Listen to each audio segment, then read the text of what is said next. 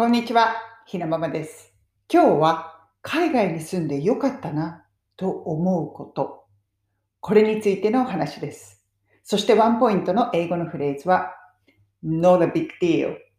こちらになります。海外に住んでよかったなと思うこと。もう結論から先に言ってしまいますが、これ、ハードルが下がったっていうことです。いろいろなことに対するハードルが下がった。これまあ何のお話かというと、やっぱりね、日本に住んでいると、いろいろなものに対するハードル、求めるレベルっていうのが高いんですよね。まあ言い方を変えると、これってやっぱりこう日本のその社会の中にあるあのサービスのレベルの高さとか、あのそういうこう、まあプラスの面ですよね。うん。それがあの元から来ていることだと思うんです。日本ってやっぱりいろいろなもののレベルがすごく高いですよね。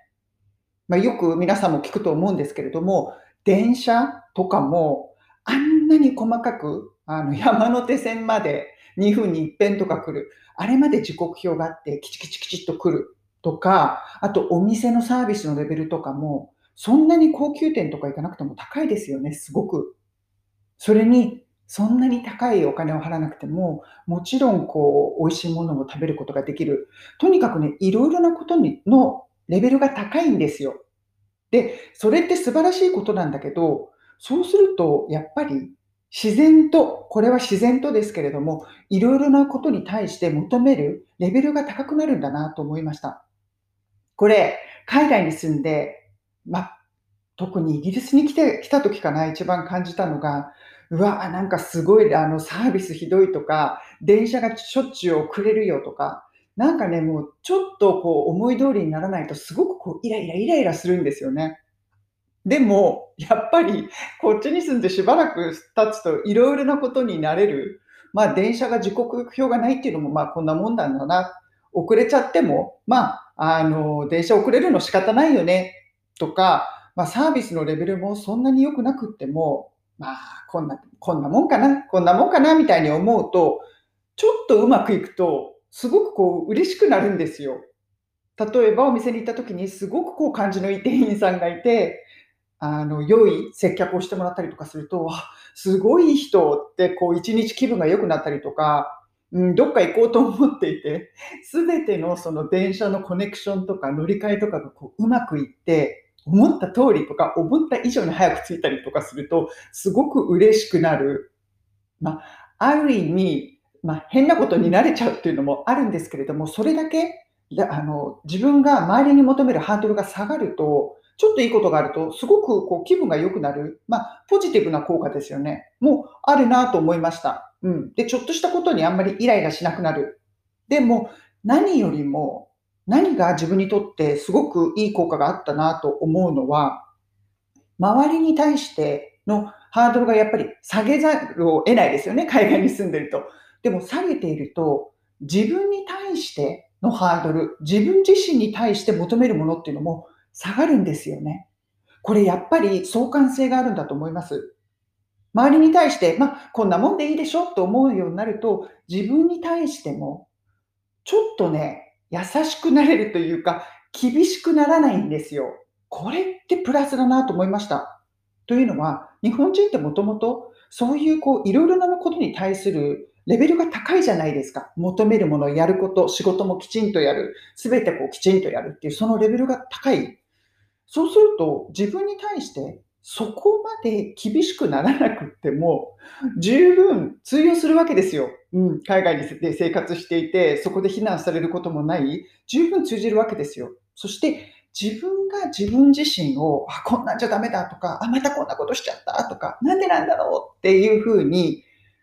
ダメ押しする回数がね、減るんですよね。